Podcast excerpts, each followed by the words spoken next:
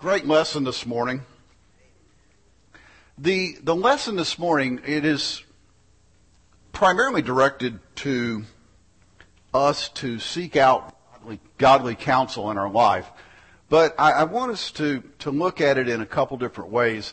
Not just that we should seek out godly counsel, but that we should also seek after wisdom that people could actually come to us for godly counsel.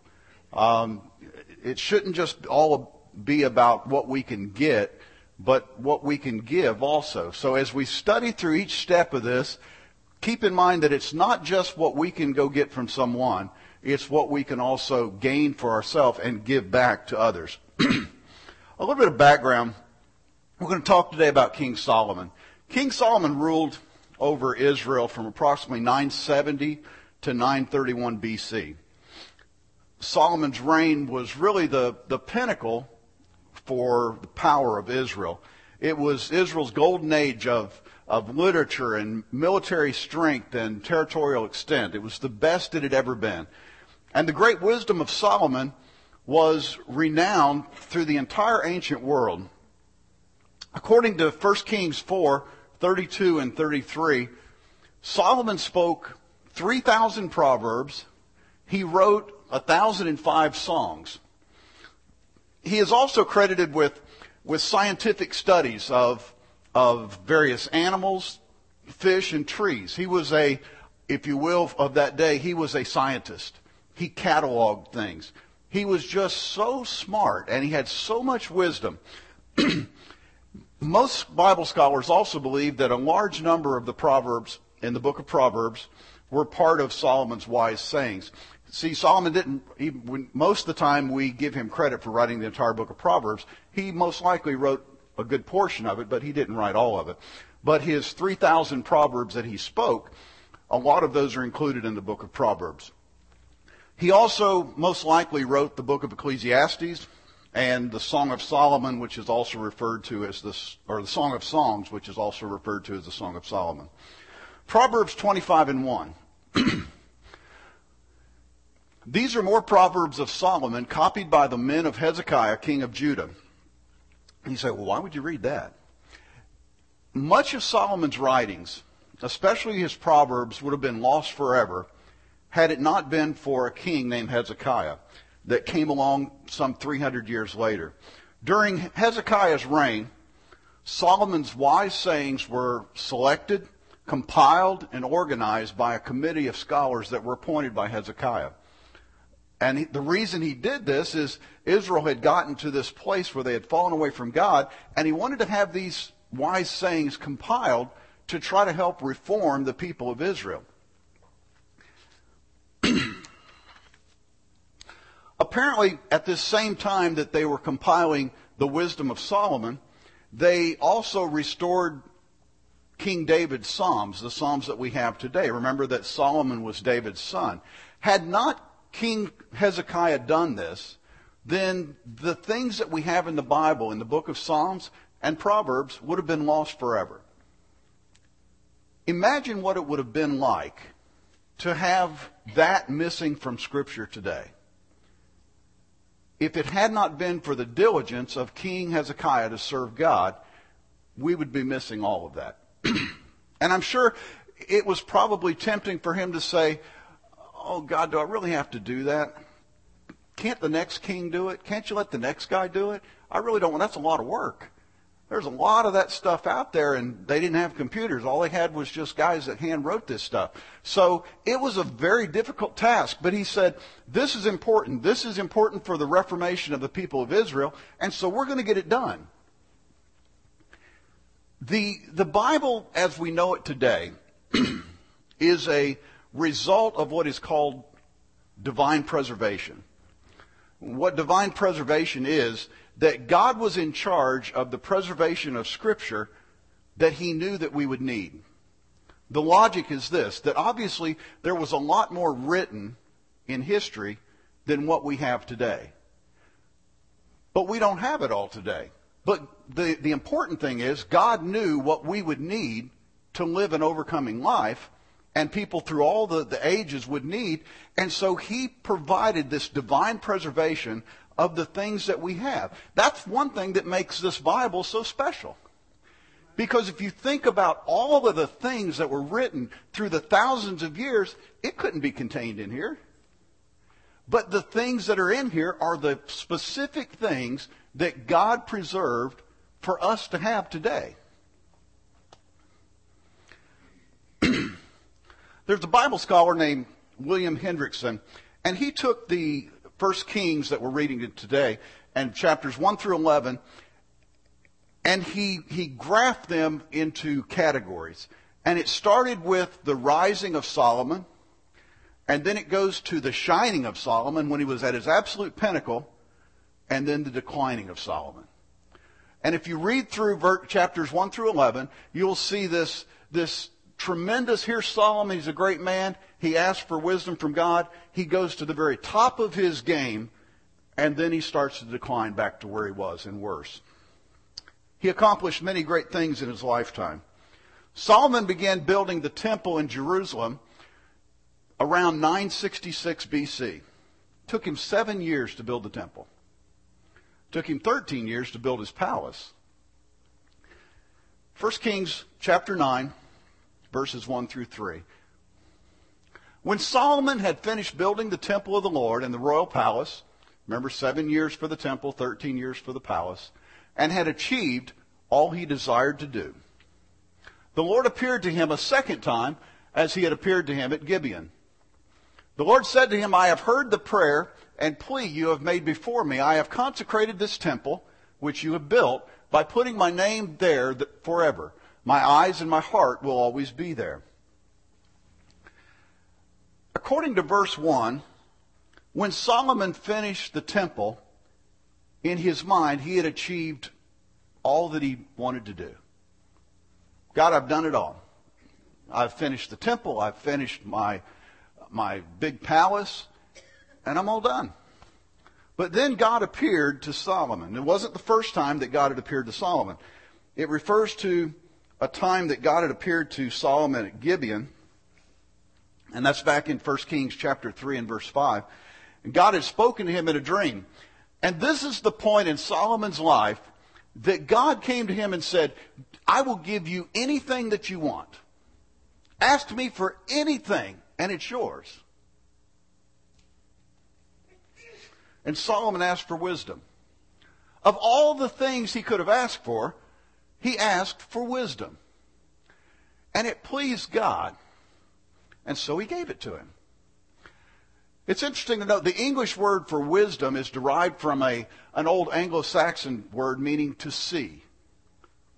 And that's where we, we get the, the term when we understand something that we say, oh, I, I see. And that's where that term comes from. Although Solomon's wisdom was from God, I believe that it was also formed from, from thinking and reading and conversing with, with many people in his, within his circle of influence. And I'm not taking away from the wisdom that God gave him, but it wasn't all, I don't believe it was all just zap, now you have all this wisdom. I believe Solomon worked at this. I believe that he studied. We know he studied. He wrote songs. He wrote wise sayings. He, he studied animals and plants and fish and birds. So it wasn't just that he said, God, just give me all this wisdom and let me see what I can do with it. He went out and did something to gain that wisdom. You can disagree with me. Wisdom doesn't always come from the smartest person that we know. Because true wisdom is really a moral quality and not necessarily a measure of intelligence. For example, I'm sure that we all know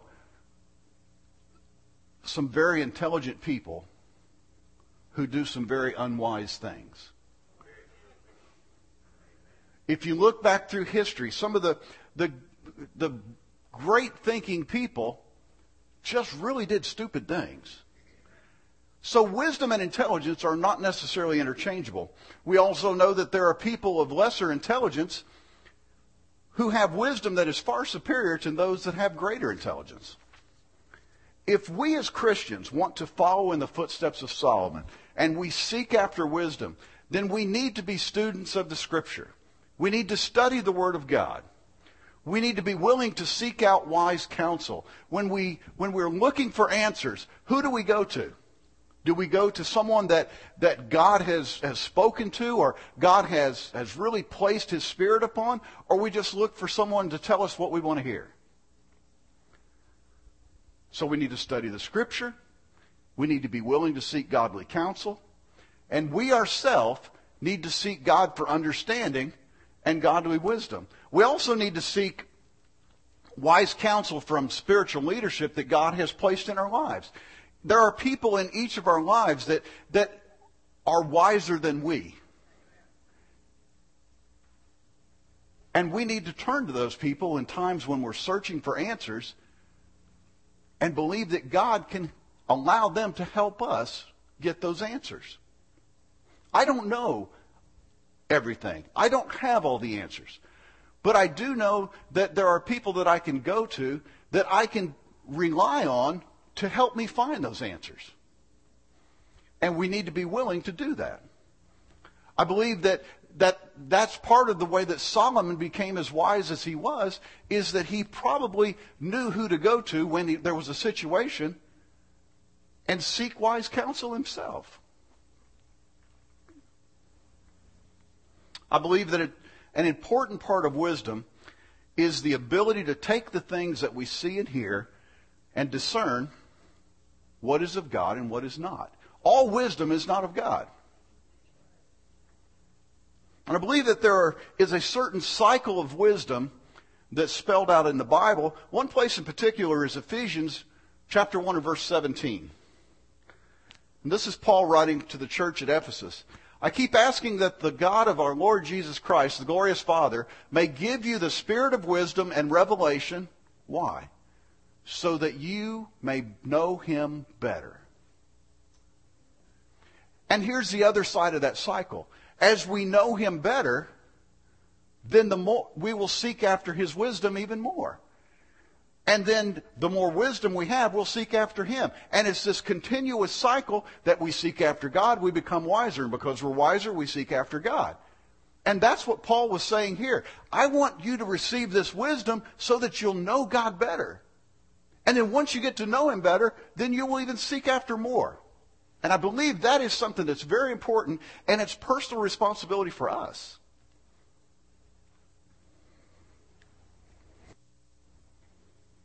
So then, how do we show wisdom to those around us?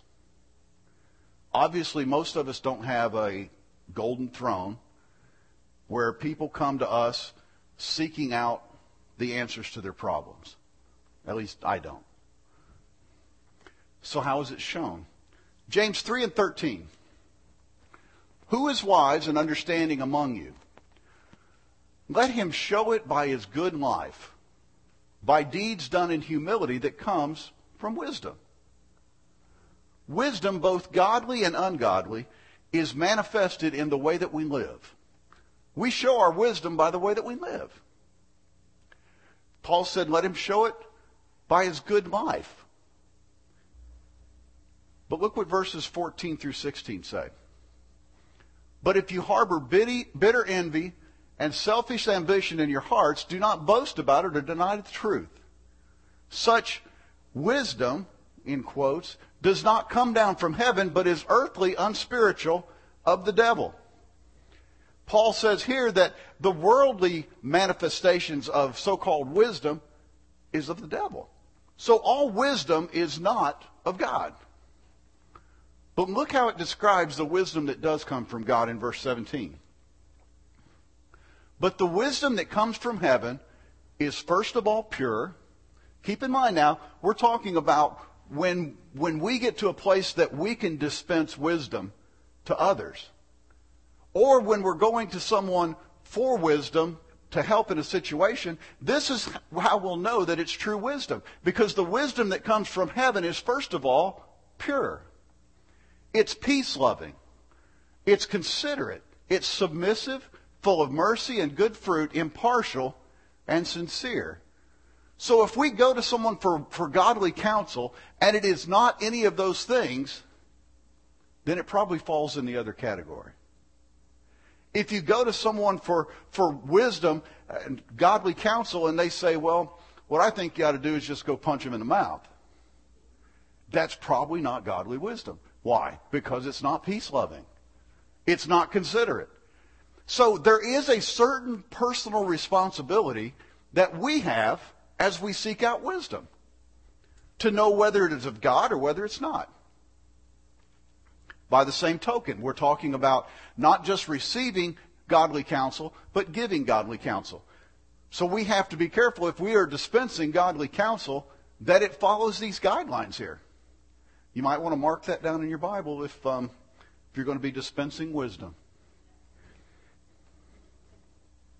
Back to our scripture text. So at this point in Solomon's life, he's finished the temple.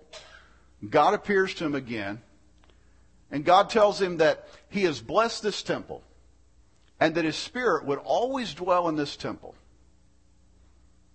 So here we see this magnificent temple that took seven years to build. And soon the word spread as to how spectacular it really was. And one of the people that heard about this, this fantastic, spectacular temple was the Queen of Sheba. She was a queen over a group of people. They were known as the Sabians. The place where they lived was probably what we know in modern day as Yemen. Yemen. And if this is the case, it means that she traveled some between 1,000 and 1,500 miles across a desert just to get to Solomon. Just to, to hear the wisdom of Solomon. To see if all the things that she had heard were true. 1 Kings 10, verses 1 through 7.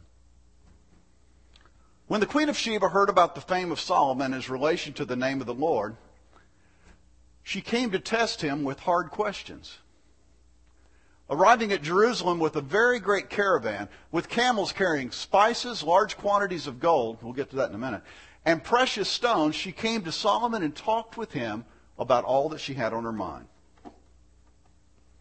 Solomon answered all her questions. Nothing was too hard for the king to explain to her.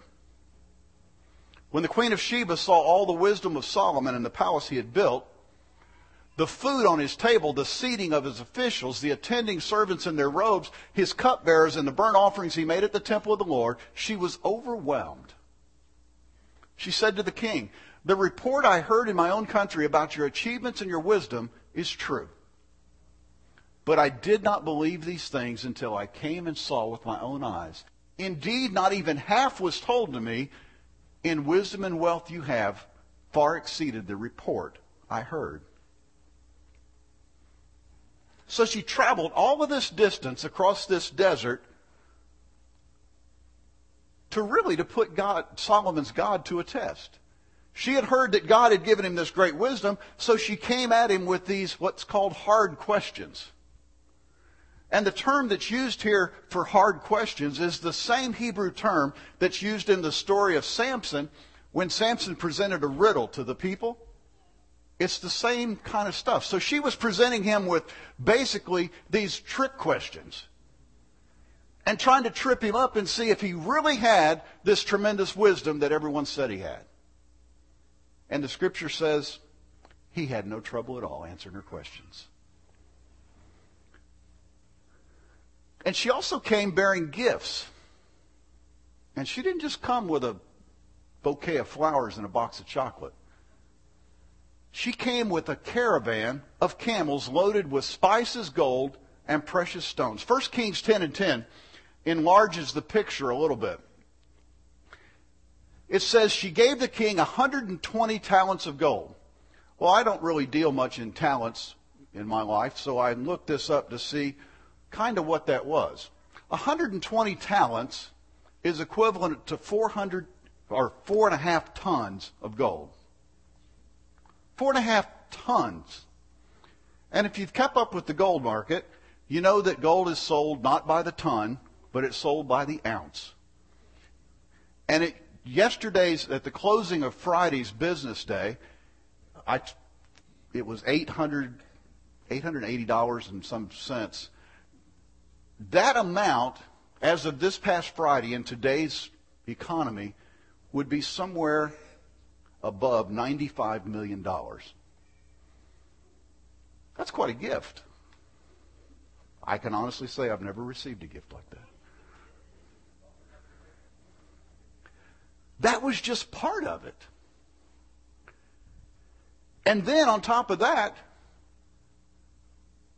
gold, large quantities of spices, and precious stones. And look how, look how it's written here. Never again were so many spices brought in as those the Queen of Sheba gave to King Solomon. Nobody ever had put together that much stuff in one caravan.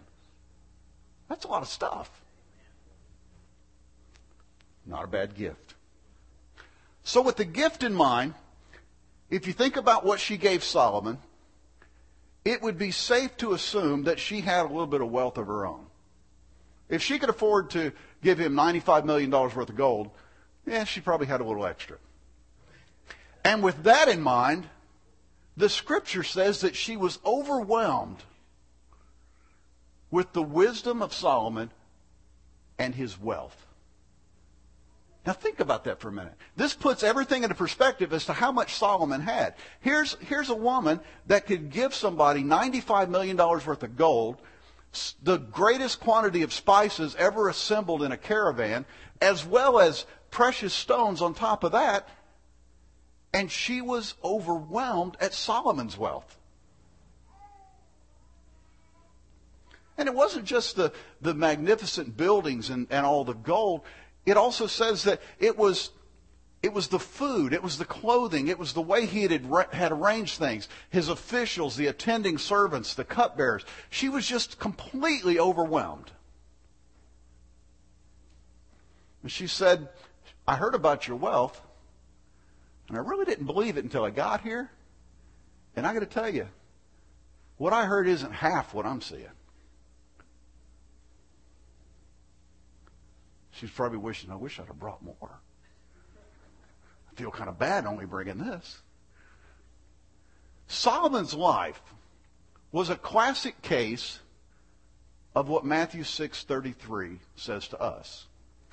But seek first his kingdom and his righteousness, and all these things will be given to you as well. Solomon's desire was to have godly wisdom. He sought after that and God threw in the wealth as well. Now, please don't get me wrong. I'm not saying that if we go af- out and we seek after wisdom from God that we will automatically become bazillionaires. I'm not saying that. I'm saying that's the way it worked out for Solomon. And I am saying that the scripture does say, seek you first his kingdom and his righteousness and all these things will be given to you as well. What things is that? Things we need in life. He will provide for our needs. He'll provide for some of our wants. Maybe provide for all of our wants. But He knows exactly what we need. And if we are seeking after God and placing Him first, then we don't have to worry about all the other things. Why? Because He's first. He's most important. Among the kings of that time throughout the world, Solomon was the wealthiest and the wisest. And it wasn't just the Queen of Sheba that came seeking out Solomon, but others from all over the world came to hear of his wisdom that he had received from God. And when they came, they too brought gifts to Solomon, and he became even wealthier.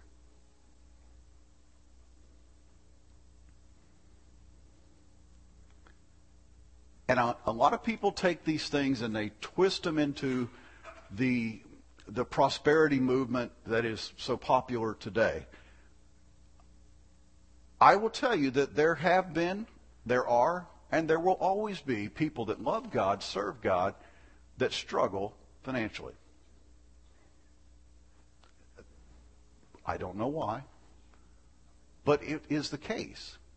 And people are too quick to, to jump on this bandwagon of if you do this, this, and this, God will bless you and make you a millionaire.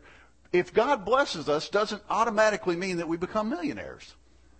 The blessings of God are not counted out by how much money you have in your pocket. Will God bless us with wealth? Yes, He will. Yes, He can. But sometimes it doesn't happen quite that way. If somebody comes to you in any form, whether on TV or in person or whatever, and they tell you that if you give me, or they don't have, uh, say it like give to me, if you will give to God this much money, then you will get this back.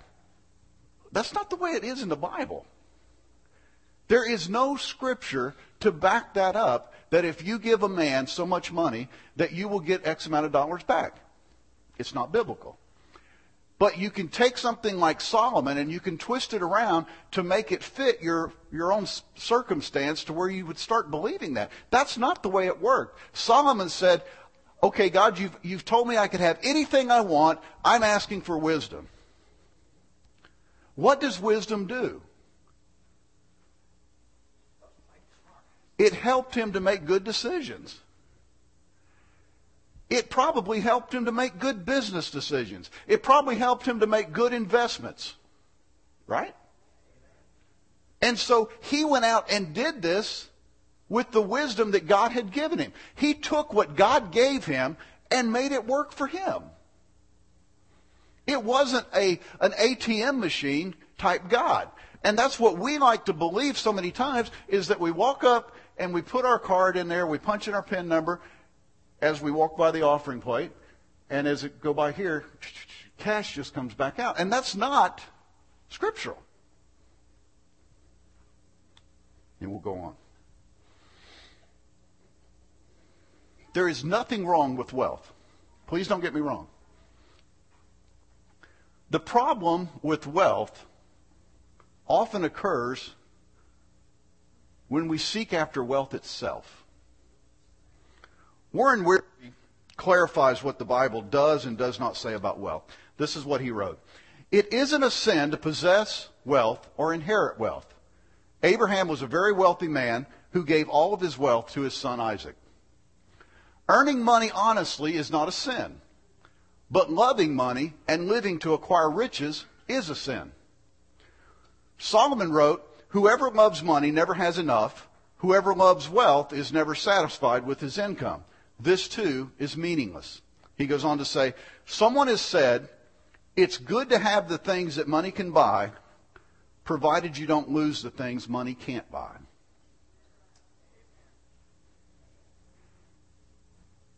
If in our struggle to acquire wealth, we lose out with God, it's exactly what the scripture says that says, what does it profit a man if he gains the whole world and loses his soul?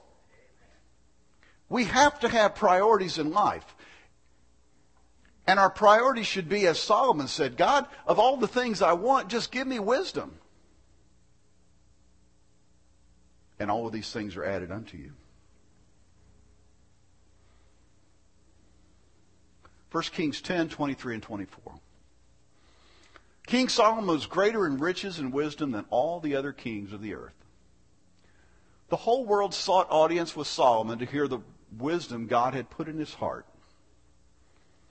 What King Midas had in legend with his golden touch, King Solomon had in reality. Not literally, but he had success in everything he went out to accomplish. And I believe the reason he had that success is because he had godly wisdom. The Queen of Sheba brought him 400, four and a half tons of gold. Based on what his annual gold intake was, it was around 25 tons a year. And do the math on that one. 25 tons a year. He had shields of gold. He had a throne that was covered in gold. He had golden goblets. There was so much gold that chapter, chapter 10, verse 27 says that silver became as common as rocks. That's a lot of stuff. The king made silver as common in Jerusalem as stones and cedar as plentiful as sycamore fig trees in the foothills. This priceless wood that Solomon had brought in to put in the temple, it became just common. You built your doghouse with it. I bet he had a cool doghouse. And all of this stemmed from Solomon's request for wisdom from God. And, and this is the bad part. Of all the Bible characters, Solomon was most renowned for his wisdom. But he eventually did not follow the wise counsel that God gave him, and he fell into idolatry and the pursuit of personal pleasure. Just because a person has wisdom doesn't mean that they will always make wise decisions. When we quit, quit seeking after God, we sometimes take on that other type of wisdom. Remember, all wisdom is not from God.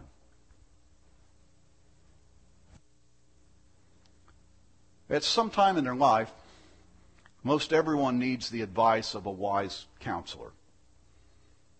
The advice of someone that, that searches out the Lord's heart.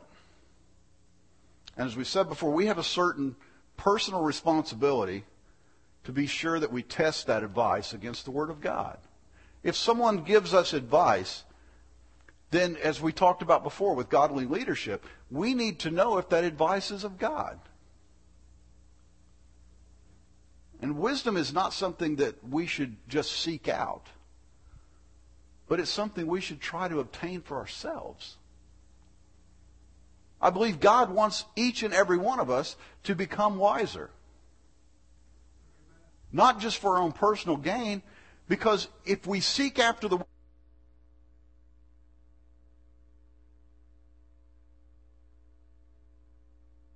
of us will come in contact with somebody that needs wisdom. We can't always be on the receiving end of wisdom. But it's easier that way. I'll just do whatever. And then when I have a problem, I'll go to somebody and say, What do you think I should do? Sometimes that works. But what about when somebody comes to you and says, What do you think I should do? If we haven't sought after godly wisdom, how can we help them?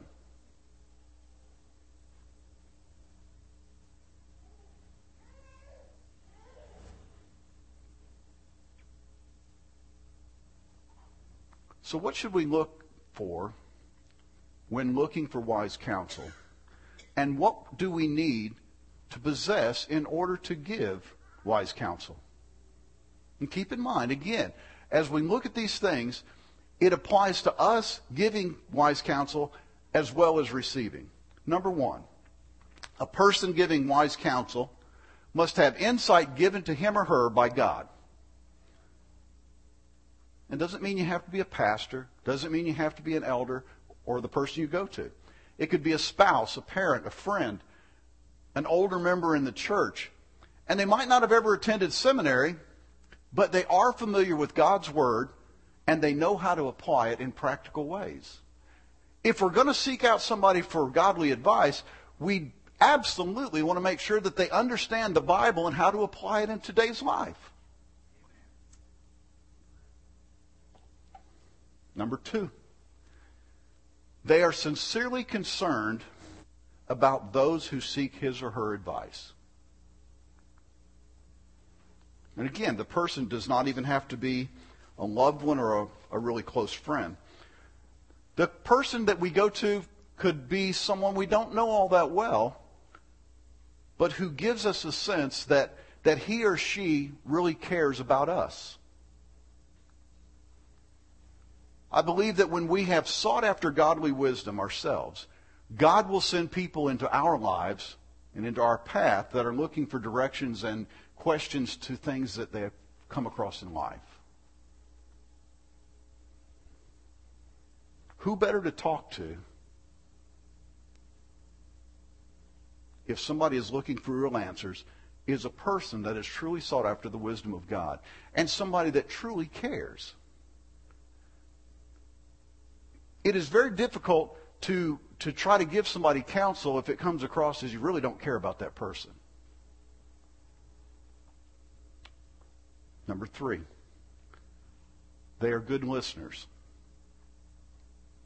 This is probably one of the most important things in any type of counseling is to be a good listener. A person can have all the wisdom in the world, but if they don't listen to the person that has come to them, then the needs never come out. And if the needs never come out, then they can never be addressed. When a person shares their problems with another person, they automatically become vulnerable. But when a wise counselor listens, they feel like they can trust this person. For example, a person comes to you for advice and they come to you for counsel and they're, they're really seeking an answer. And they say, here's what I'm going through. I really want you to help me with this. Last week, and you interrupt and go, hold on a second. Did I tell you what happened to me when I was 14? You got to hear this. This is great. But I was going to ask you for help. Yeah, but let me tell you this first. No, if we are going to offer counsel to somebody, if we are going to give out godly advice, we need to be able to listen. As it's been said so many times, that's why God gave us two ears and one mouth. We should listen twice as much as we talk. And that's one of the things we have to have is the ability to be a good listener. Number four, they don't give out simplistic answers to complex questions. To me, this is one of the, the all-time worst things that you can do when somebody has come to you. There are some people that, regardless of the situation, they always have an immediate comeback, or a scripture to quote, or a cliche, and that's their wisdom. Before you stone me about what I just said, that isn't always what the person needs.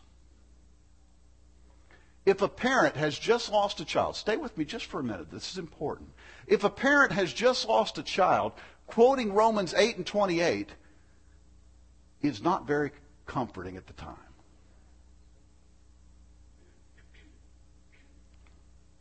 What's Romans 8 and 28? For we know that in all things God works for the good of those that love him. I just lost my child. I don't want to hear that. If anything, that's just going to make them angry. At who? At God. What would work better in that situation? Maybe a promise that, that you'll always be there if they ever need you. I know you're going through some tough times right now. And I just want you to know if you need me for anything, I'll be there. Now, I'm not taking anything away from the Bible. Please don't, please don't get me wrong here. I'm not taking away from the Scripture. But there are times when it's just not the best thing. If somebody is grieving greatly and, and your answer to their, their problems is, well, all things happen for the good of them that love the Lord, it sounds like you really don't care. As true as the scripture is, it's the timing that's not good.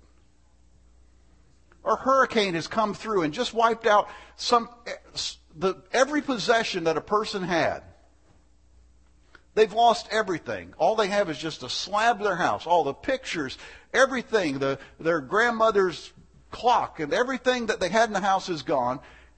And if our answer to that and our solution and, and wisdom that we offer is, well, just look at Job. He lost everything, and look how it worked out for him.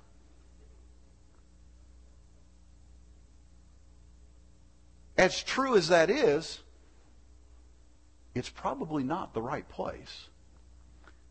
And you say, well, I, I, just don't know if I believe that or not. Solomon, we, we're talking about today Solomon and his wisdom. Look what he wrote in Ecclesiastes 3 and 1. There is a time for everything, a season for every activity under heaven. Now, I know this is taking it a little bit out of context, but what I'm saying is there is a time to quote Scripture, and there is a time to be just a friend.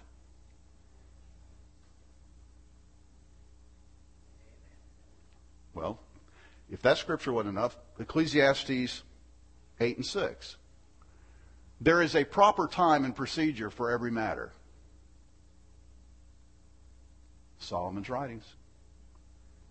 And I think that's where wisdom comes to play in our part is when we go to a person, what do we say to them? Do we quote scripture to them? Do we say a, a, a catchy phrase or a cliche? Or do we show wisdom just by saying, I want you to know that, that I'm there? Let's pray. I know you're hurting right now. Let's just pray. Now, maybe you disagree with me on this this morning, but I've been in different situations like this, and I've seen it handled in all of those ways. And I will tell you that wisdom does not always lead to saying, well, it's all going to be okay.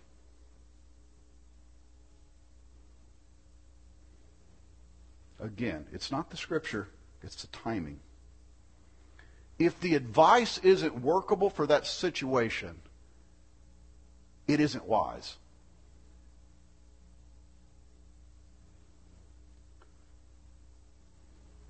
A wrench is a great tool. If you have a situation where you need to take something loose, a wrench is the tool you want to use. But if you need a screwdriver, a wrench isn't very good. And advice in some cases might be good, but in other situations, it's like trying to use a wrench for a screwdriver. You say, well, I'm not ever going to give wise counsel. Well, that's a safe way of doing it. But I will tell you this, if you're really living for God and you really have this close walk with God and you're seeking after God to, to give you wisdom and to, to draw you closer to Him and help, help you be more like Him, people will come into your path that need advice. And what are you going to tell them? People traveled countless miles to hear the wisdom of Solomon. When we we ourselves seek wise counsel. And when we seek to obtain godly wisdom ourselves, we will see that we have the ability to influence both believers and non believers toward a godly perspective on life and the issues of the day. And I'm not saying that, that we, we ask for wisdom so that people go, oh, look at him. He is so wise. Isn't he smart? No. No, that, that when we give somebody advice, they don't see us. They see the God that we serve. The Queen of Sheba came to Solomon really to, to test what? To test his God. She had heard of the godly wisdom he had, so she asked him the hard questions to see if his God was really all that.